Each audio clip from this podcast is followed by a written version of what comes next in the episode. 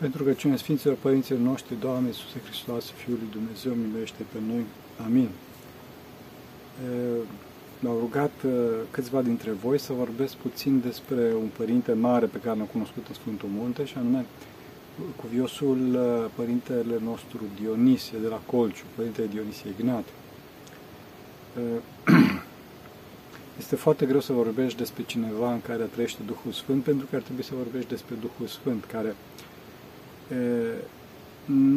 nu poate fi exprimat în cuvinte, este cu mult mai mult decât cuvintele, este o trăire care, dincolo de absolut orice, este mai presus de limbajul nostru care nu poate să, nu poate să cuprindă toată frumusețea unui, unui om sfânt, a unui om duhovnicit. În orice caz, o să încerc în câteva cuvinte să prezint pe scurt personalitatea, așa cum am cunoscut eu, bineînțeles că foarte mulți dintre voi ați citit și pe, și pe internet și cărți uh, referitoare la cuvioșia sa, eu o să vorbesc de câte, câteva experiențe personale ale mele cu cuvioșia sa și o să încerc să fac cât mă ajută Bunul Dumnezeu o mică analiză a, a ceea ce am trăit.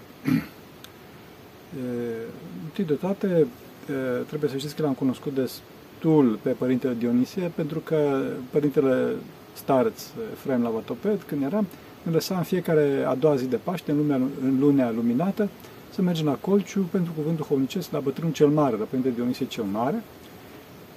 Părintele Dionisie, care era duhovnicul, deci era cel la care se spovedeau Părintele Stareț și Părintele Iosif Latopedinu, și uh, uh, din cauza asta, pentru că era foarte cunoscut și la Vatoped, ci și în Sfântul Munte, uh, aveam binecuvântare să mergem la Colciu pentru cuvântul duhovnicesc la Părintele Dionisie. Țin minte, prima întâlnire cu el a fost fenomenală datorită unui mic amănunt. Cum a început prima întâlnire cu el, ne dus acolo, toți ne așteptam să fie așa un un om impunător, un om duhovnicesc, știți cum ne așteptăm din poveștile cu Ava și toate. El, de fapt, un bătrân, orbise deja, când l-a cunoscut, orbise bătrânețe, și era dus de către ucenicii lui, era foarte cald, pentru că, după cum spuneam, era după Paște, și s-a pus la masă și ucenicii lui i-au adus, obște, i-a adus un pahar cu apă. Și i-a pus paharul pe masă și el, orb fiind, a, a încercat să găsească paharul cu mâine, l-a găsit și în clipa respectivă a zis către noi, binecuvântați.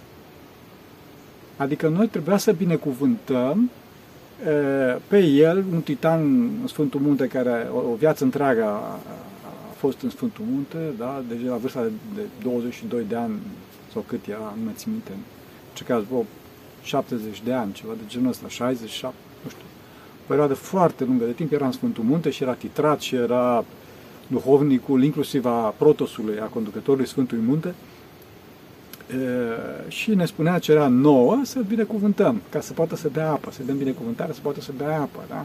Noi, dintre care cel mai mare dintre noi atunci, nici măcar nu avea, nu avea rasă, nici măcar nu era, toți eram e, nimeni drum. Bineînțeles și acum suntem nimeni drum, dar mai ales atunci. Toți ne-am blocat, ce face? Și el era foarte clar și aștepta cu foarte multă răbdare ca cineva dintre noi să spunem o Chirios, adică Domnul să binecuvinteze. Și ne uh, îmboldeam unii pe alții, cineva dintre noi, cei mici, să spunem către el o Chirios, Domnul, Domnul să te binecuvinteze. Și într-un final, cel mai mare dintre noi, atunci, care a fost, a spus o Chirios, Domnul, și a zis, a, mulțumesc foarte mult, mulțumesc foarte mult. Și atunci, într-un final, a băut apă. Da, Asta a fost foarte, a fost foarte impresionant pentru că era o mărturie practică, dincolo de cuvinte, a învățăturii sale centrale, care era smerenia, era smerita cugetare. Smerita cugetare. E, trebuie să știți că smerenia este puțin diferit față de, este un lucru puțin diferit față de smerita cugetare. Smerita cugetare se, se referă la starea permanentă a cugetării, a una din părțile raționale a sufletului, adică starea permanentă de smerenie, starea permanentă de a, se, a te simți mai prejos decât toți, a te simți că e, tu nu ai niciun fel de valoare de unul singur, ci toată valoarea ta este prin Dumnezeu către ceilalți e, și cu ajutorul lui Dumnezeu și a celorlalți te poți mântui. Și în clipa în care era pe patul de moarte, trimitea mesaje prin noi care mergeam la el să-l vedem și spunea să, să spuneți la toți părinții, la toți părinții la Vatope să se roage pentru mine că eu altfel nu mă mântui. Nu mă mântui. El care, spuneam, avea tot felul de harisme, profeții și așa mai departe, tot felul de vedenii, care ne spunea și nouă, bineînțeles. Și el trimitea mesaje, neapărat, neapărat să spuneți la toți părinții de la Vatopet, care, bineînțeles, unii puteau să fie chiar și nepoți, da? Să se roage, pentru că dacă nu, nu se mântuie. Aceasta este smerenia adevărată, este cunoștința adevărului, a faptului că suntem nimeni, suntem nimic prin noi înșine. Și ca dovadă acestei smerenii, în clipa în care mergeam la el și ceream cuvânt de folos, era dogmă pentru el treaba asta, jumătate de oră, jumătate, deci un interval apreciabil, dacă doriți, de timp, lăuda, dar a fost lăuda într-un mod foarte serios, așa, pe Părintele Siva Topedinu, pe Părintele Stares, în continuu, în continuu, în continuu, că este cel mai mare uh, duhovnic din Sfântul Munte și este, da, adresa celorlalți, când el era, da? Și nu primea niciun fel de întrebare de la noi, nu spunea absolut uh, niciun cuvânt duhovnicesc, dacă nu începea cu laude la adresa mănăstirii, laude la adresa conducerii și așa mai departe. Nota bene, în clipa în care el era un uh, duhovnic titrat în Sfântul Munte și era cunoscut în tot Sfântul Munte, Părintele Stareț Efrem nici măcar nu era născut. Da? e, și în clipa în care Părintele Stareț Efrem îl întreba un cuvânt uh, de folos, Părintele Dionisie îi spunea, dar după aceea, și Părintele Dionisie întreba pe Părintele Efrem, spunea, Părintele Efrem, cum să fac, ca și un școlar, cum să fac în chestiunea cu tare și în chestiunea cu tare și în chestiunea cu tare. Și atunci uh, Părintele Efrem spunea, Părinte Dionise, stați puțin, adică, deci eu nu eram născut când Sfinția voastră uh, erați, uh, cine erați, în Sfântul Munte. De ce veniți la mine să mă întrebați? Deci Părintele Dionise a spus, nu, e, tu ești starețul mănăstirii de care noi aparținem. Deci Părintele Dionisie știa că prin organul, prin instituția Harului, vorbește Dumnezeu. Și din cauza asta avea o ascultare foarte cu discernământ, cu foarte adânc uh, sentiment eclezial față de cei pe care Dumnezeu i-a pus, uh, i-a pus în acest loc, uh, în această poziție, indiferent dacă respectivii erau, să zic, mai tineri sau mai neexperimentați în viața monahală decât el. Și deci Dumnezeu l-a înălțat așa de mult pentru că s-a făcut el pe sine a, a, așa de mic. Așa de mic. E, și e, asta dincolo, cum spuneam, dincolo de cuvintele e, pe care ne vorbea despre smerenie și despre smerita cugetare ca și stare permanentă a cugetării, a sufletului uman, se vede din faptele sale cât, cât de smerit, cât de smerit era datorită acestei smerenii foarte mari, avea foarte mult har înăuntru său și acest har îi dea foarte multă putere. Avea un cu, cuvânt cu putere foarte mare. Deci trebuie să știți că în clipa în care cineva vorbește, în clipa în care cineva spune un cuvânt, în clipa respectivă iese dinăuntru lui, odată cu undele sonore, și puterea cuvântului și harul Duhului Sfânt. Într-o măsură mai mică sau mai mare, în funcție de cât har are omul respectiv. Și acest cuvânt, acest har al Duhului Sfânt este ceea ce schimbă pe omul respectiv. Din cauza asta spunem că cineva are cuvânt cu putere și altcineva are mai puțină putere sau chiar deloc. Asta ă, se vede întâi de toate în Scriptură, la jumătățirea praznicului, atunci când ă, fariseii adunaseră, trimiseseră oameni slujbași la asasin ca să prindă pe Mântuitorul, acesta era în, urcase pe ascuns la, la praznic, era în mijlocul lor, nimeni nu-l vedea și la un moment dat, la înjumătățirea praznicului, Mântuitorul apare chiar în mijlocul acestor asasini. Și se spune, cine se tează să vină la mine și să bea. Căci, după cum a spus Scriptura, râuri de apă vie vor ieși din pântecele lui, adică din străfundurile lui, din nucleul său existențial. E, aceste cuvinte le-am spus și eu acum, dar Mântuitorul a spus cu asemenea putere, cu asemenea hară Duhului Sfânt despre care vorbea de fapt, încât uh, efectiv uh, i-au întors cu roatele în sus. Vă rog să mă uitați de expresie, i-au întors cu roatele în sus pe toți acești năimiți, pe toți acești slujbași care au pus să îl prindă și să-l omoare. Și atunci aceștia au zis, wow! Când au auzit uh, puterea formidabilă, a fost o viză puterea formidabilă a cuvântului Mântuitorului. Și atunci s-au întors la farisei și farisei au spus, pe nu l-ați adus, unde e? Și a spus acești oameni, niciodată n-a vorbit un om astfel cum vorbește acest om. Pentru că puterea cuvintelor Mântuitorului era formidabilă, pentru că el era însuși izvorul, nu, prin excelență, a energiei necreate a sale, a harului său. E, și la fel, bineînțeles, într-o măsură mai mică, dar formidabilă, comparativ cu noi toți ceilalți, avea și Părintele Dionisie de la Colciu. Să vă dau un exemplu. La un moment dat, cineva dintre noi l-a întrebat cum să ne pregătim pentru rugăciunea lui Isus. Atunci, uh, Părinte Dionisie a spus, uh, nu o să încerc să-l imit, bineînțeles, este inimitabil, dar a spus, uh, uh, uh, uh. ce ați venit voi aici la noi, cei pierduți în pustia colțului, când aveți la voi acolo pe cel mai mare dascăl din Atos a rugăciunii lui Isus. Se referea, bineînțeles, la Părintele Iosif Atopedin. Dar, dacă vreți să știți, pregătirea pentru rugăciunea lui Isus este desăvârșită a tăierea voi. E, când a spus asta, noi am rămas fără aer. Am rămas fără aer. Deci, el aștepta să întrebăm, de ce să mai întrebăm? Că ni se tăiase toată respirația, ni se... Da. Pregătirea pentru, și într pregătirea pentru rugăciunea lui Isus este desăvârșirea tăierea voi. Este ieșirea din cadrele foarte strânte ale propriului nostru egoism, ale propriei noastre viziuni, ale propriei noastre păreri proprii. Ascultarea desăvârșită. Dar modul în care a spus-o, efectiv ne-a, ne-a doborât pe toți. Ne-a doborât pe toți. Un alt lucru din care se vede uh, măsura lui duhovnicească a fost uh, în clipa în care ne-a, ne-a răspuns la o întrebare, cineva dintre noi a vrut să pună o întrebare așa mai elitistă, dacă doriți, mai uh, duhovnicească totuși, dar puțin mai a întrebat a spus, Părinte Dionisie, vă rugăm frumos să ne faceți o paralelă între perioada în care erați ucenic, ascultător și acum că sunteți stare, sunteți gherondas. A spus, a, a, Păi tot aia e, că dacă acum nu fac ascultare, nu rezistă ucenici. Nu rezistă ucenici.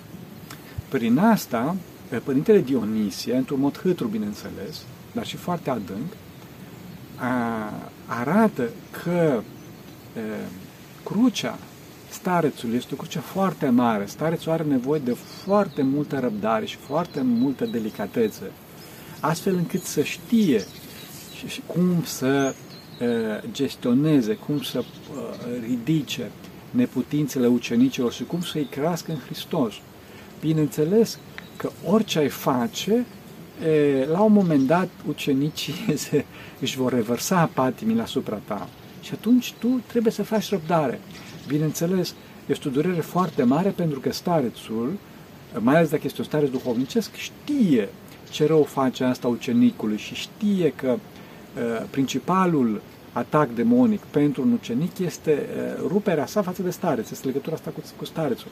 Și clipa respectivă este, este, este nevoie de multă rugăciune și răbdare pentru ucenic.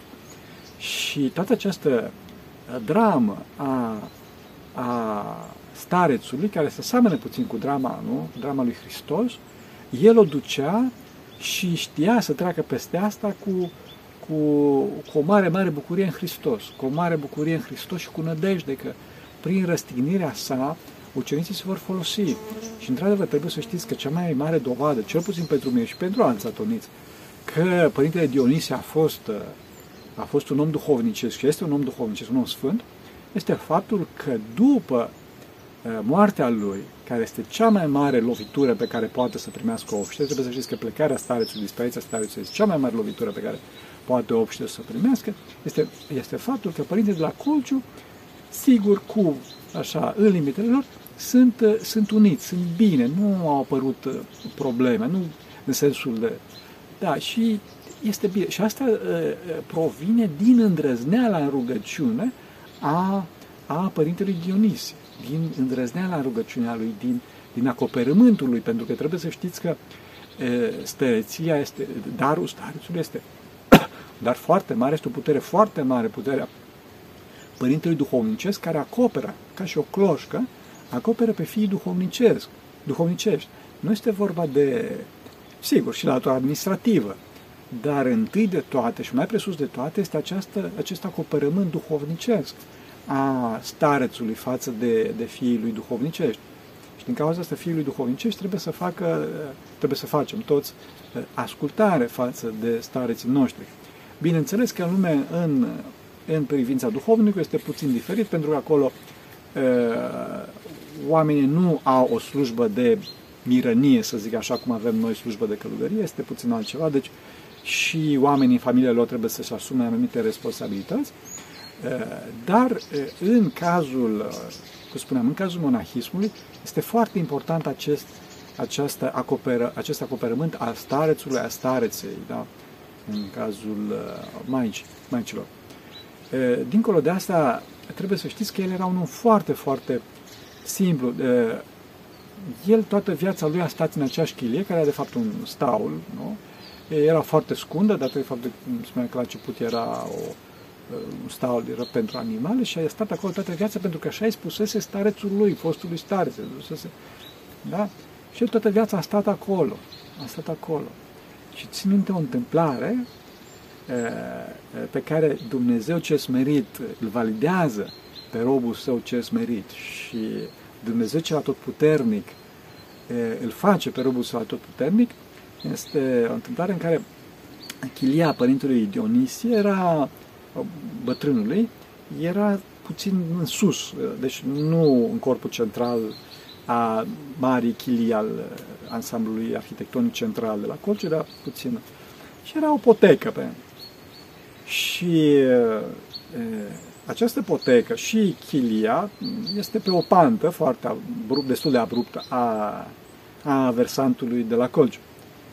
Și e, părintele Dionisie le spunea, bătrân fiind, le spunea fraților de acolo, băi, copii, puneți, băi, o, o, o balustradă, o să cadă careva în prăpastă. Da, părinte, sigur, binecuvântați.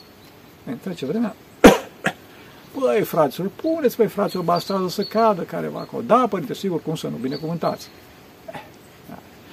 Da, și mai trece, băi, frate, nu v-a spus, băi, puneți o basă, o să cadă la un moment dat care v-am părpaste, băi, jos. Da, părinte, sigur, binecuvântați.